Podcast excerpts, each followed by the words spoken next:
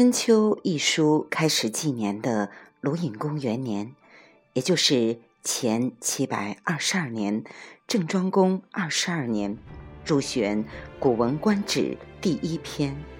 郑伯克段于鄢，国语评论：郑庄公社稷，等待剿灭亲弟弟，是以兵击食于骨肉，真残忍之尤。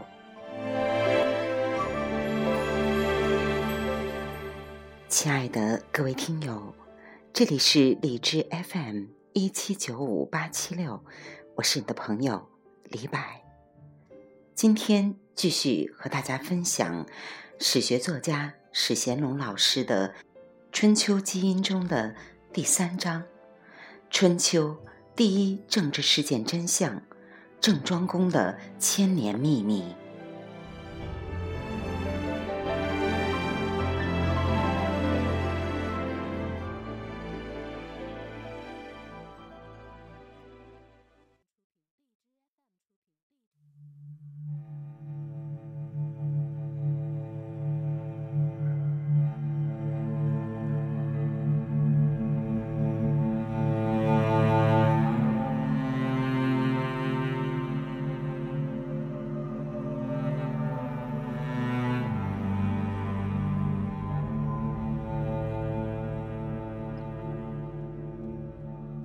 卧虎藏龙里，闭眼狐狸说：“玉娇龙，一个十三岁的孩子就有了心机。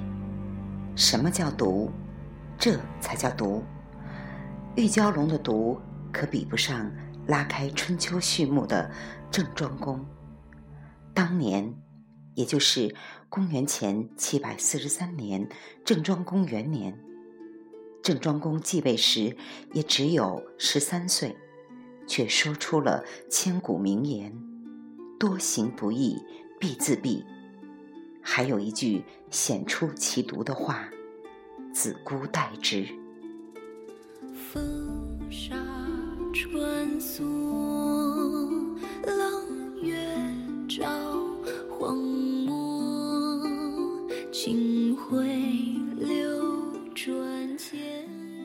我三十多年前初读《古文观止》，对这个评论不以为然。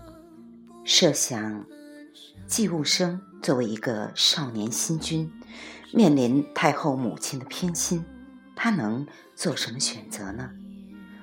这个故事里的武姜，幸好是个有爱无脑，也不懂得弄权的妇人。才会一步步将小儿子季叔段推到绝境，要不然晋献公与骊姬的故事里，申生的结局就是寤生的下场。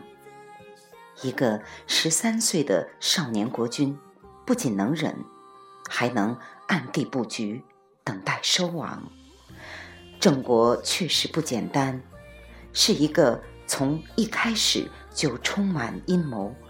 或者说少而有谋，少谋深算的国家。《左传》书曰：“郑伯克段于鄢，段不弟，故不言弟；如二君，故曰克，称郑伯，积师教也。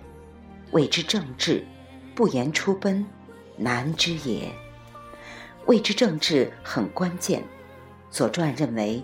克段是郑庄公的意志，春秋之事的历史话语权掌握在史官的手里，周天子、诸侯国君都还没有这种力量。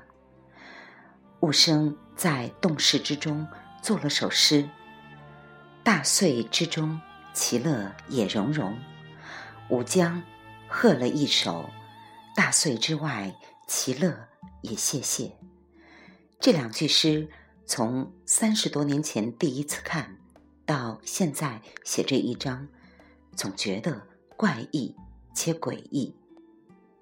集权见母，绝地见母，是庄公在平定叔段的反叛后，因为母亲姜氏是内应，说了句“不及黄泉，无相见也”。即不到黄泉就不要再见面了，母子今生恩断情绝的意思。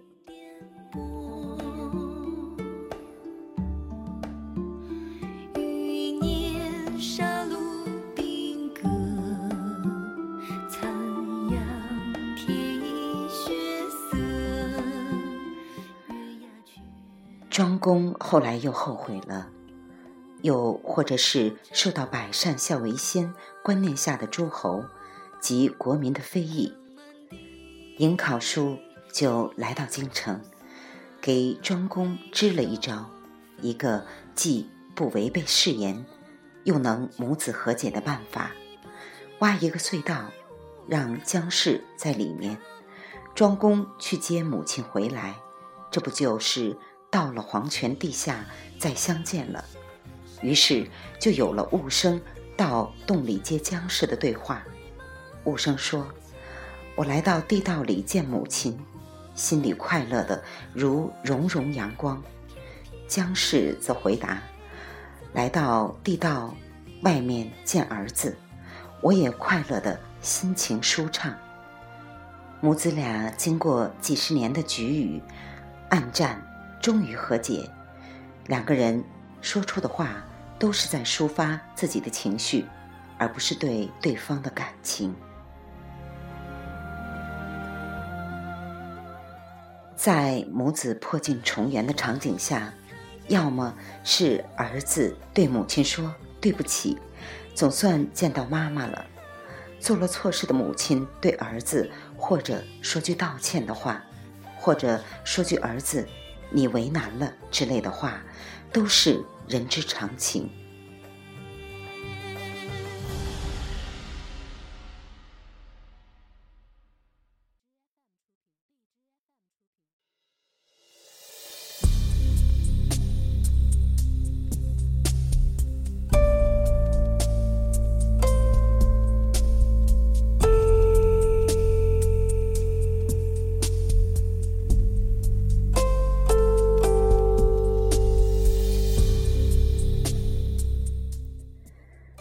可是，偏偏这对母子没有一个说出对对方有任何情感的改变，岂不怪哉？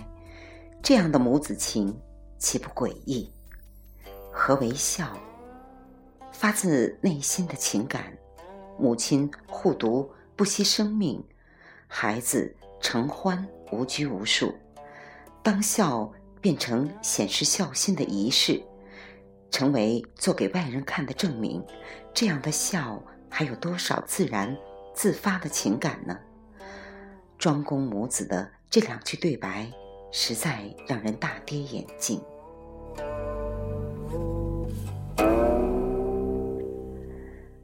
母已不母，子也不子，孝乱了，亲也乱了。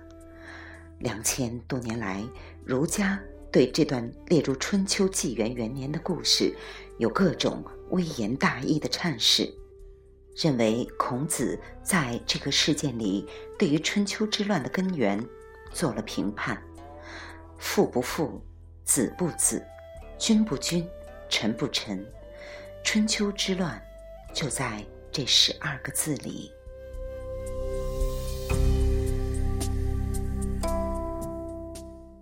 各种阐释争论了两千多年，也没有争出个是非黑白。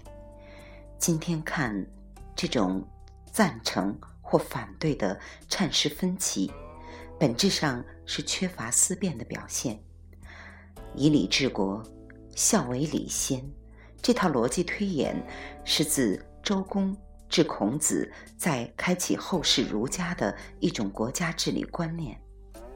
孔子说：“其为人也孝悌，而好犯上作乱者，先矣。”儒家抓住这句话，到处找犯上作乱的孝悌根源。可是我们看春秋，包括中国古代史，真正的混乱源头，大部分来自父不父，君不君。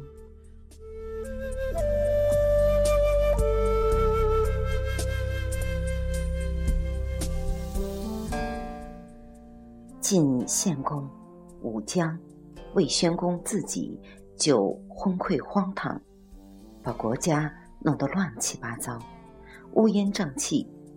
孝子就如申生对献公自杀了事，不孝就如寤生对武姜，兄弟相替的如公子寿与吉子魏宣公故事，弟弟带哥哥去死，不替就如叔段、寤生，兄弟斗法相残。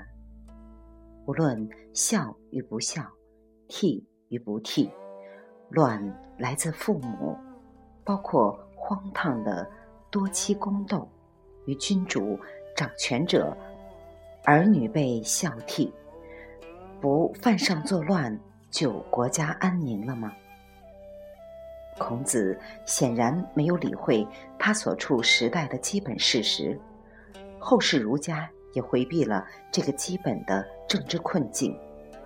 孔子给时代开出的解药，不是理想主义与现实主义的问题，而是空想主义。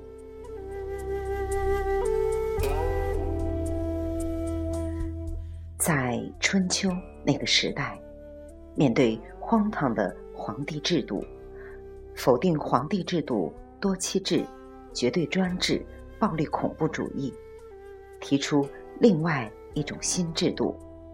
哪怕是富三代，富什么？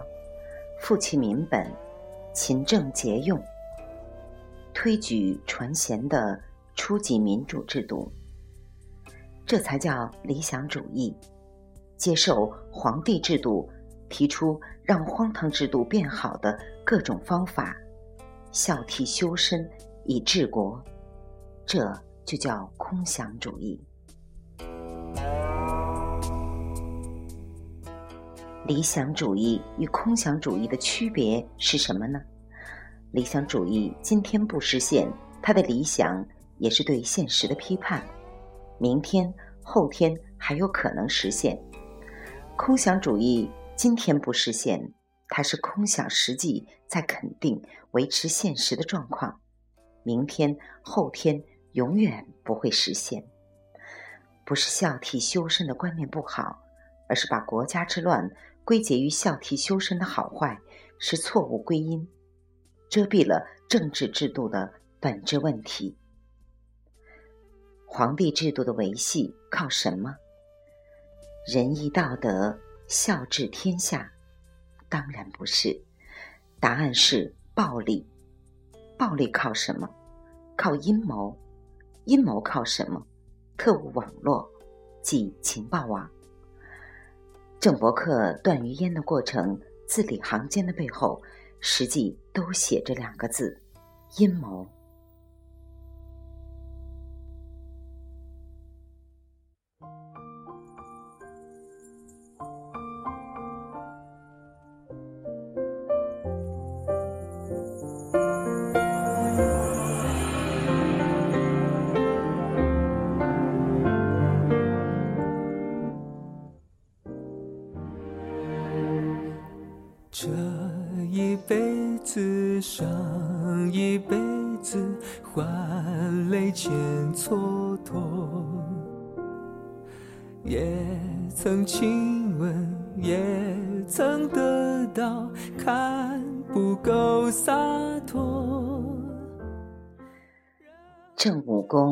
娶了申国姜氏，即武姜，生了寤生与叔段。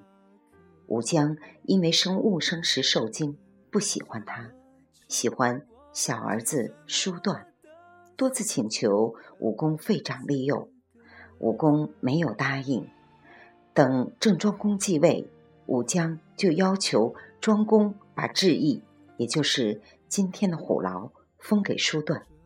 庄公说：“治邑是个险要的地方，国书就死在那里。”选个其他的地方吧。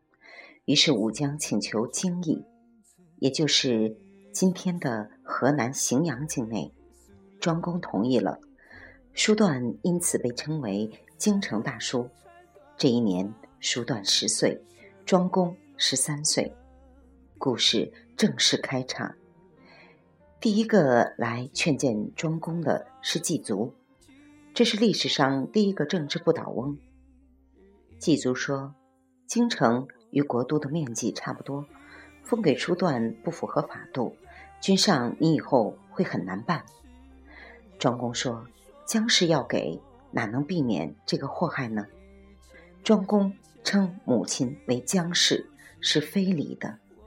今天的儿女都很少在外面直呼自己父母的姓名。季族说：“姜氏哪里会满足？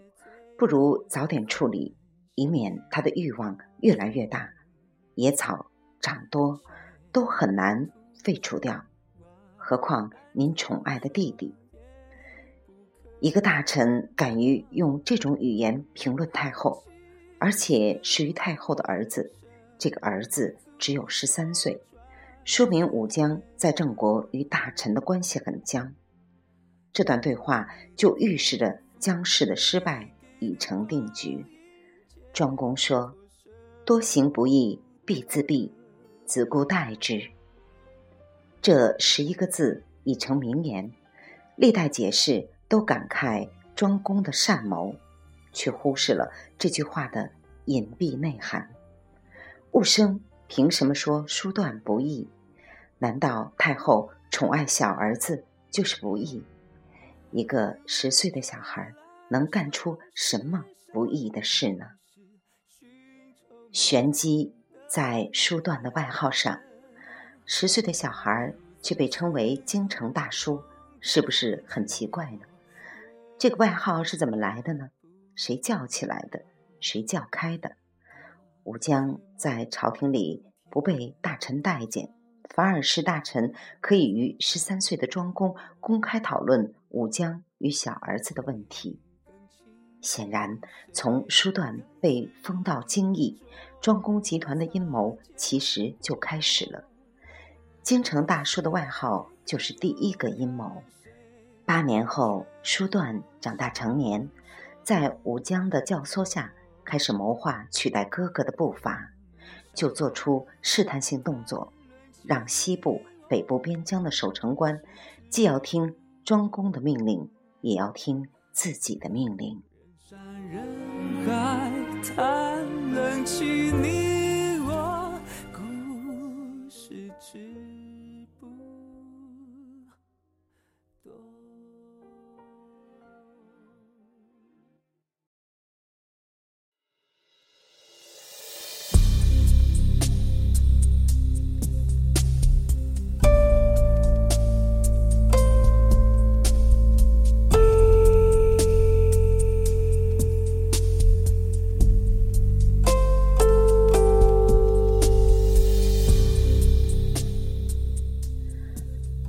子吕，也就是武公的弟弟，武生的叔叔，武姜的小叔子，来对大侄子，也就是郑庄公说：“国家不能接受两个君主，君上，你打算怎么办呢？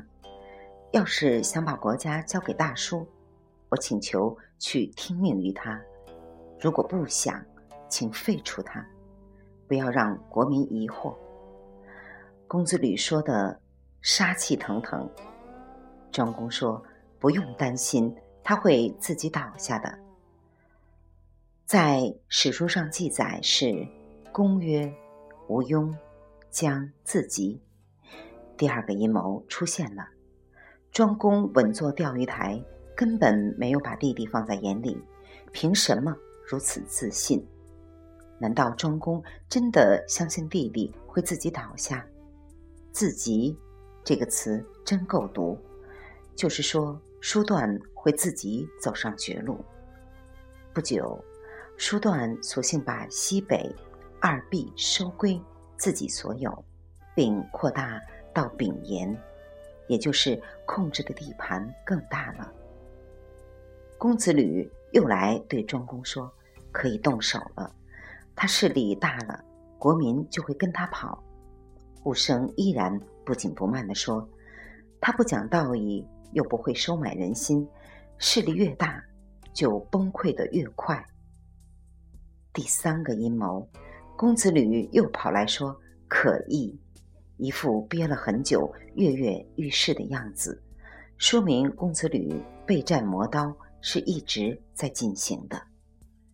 叔段也在备战磨刀，打算偷袭新政，可惜他不知道自己的一切行动都在哥哥的掌握之中，包括他与母亲的通信渠道。第四个阴谋。供叔段于武江里应外合的政变计划被庄公知道了具体日期。注意，郑庄公是怎么及时得知的呢？庄公说：“可以收网了。”命令公子吕，也就是子封，带领二百乘战车讨伐京邑，京邑的人背叛了大叔，叔段跑到。燕邑，公子吕讨伐燕邑，叔段又跑到共邑，最后自杀。第五个阴谋，京叛大叔，为何会叛？因为京邑人民觉悟高？当然不是，只有一种解释，那就是待在京邑的大叔根本不知道，恐怕除了身旁的几个人，其他人都已经成了庄公的内应。郑伯克。段于鄢这个事件看上去是叔段在阴谋篡位，实际上是庄公阴谋收网，玩阴谋。武庄与叔段跟庄公不是一个段位上的。戊生与叔段阴谋与阴谋的斗法，在后世的政治绞杀里反复出现，路径都很相似。儒家解读郑伯克段于鄢的微言大义，以此褒贬曰：“段不帝，故不言帝；如二君，故曰克。称郑伯，既是教也，谓之政治。不言出奔，难之也。”儒家只看到这些道德层面的东西，却不去指出庄公集团的阴谋。孔子的一个客，说明他知道从头到尾都是一个阴谋。孔子指责庄公失教，即没有教育弟弟；与齐桓公伐楚，与指责楚国没有向周王进贡包茅，是一个路数。欲加之罪，其无辞乎？阴谋是皇帝制度的标配，不是当权派的阴谋。克了反叛者，就是反叛者阴谋克了掌权者。阴谋是皇帝制度的宿命。研究如何才能没有阴谋，是缘木求鱼，毫无意义。两千多年，中国儒家政治学说都在研究、纠结、争论这个无解的问题。唯一正确的解法是彻底。全部消灭皇帝制度。第四章待续：雄主之后多阿斗，郑国政坛不倒翁祭足。亲爱的听友，感谢您的聆听，谢谢你们，晚安。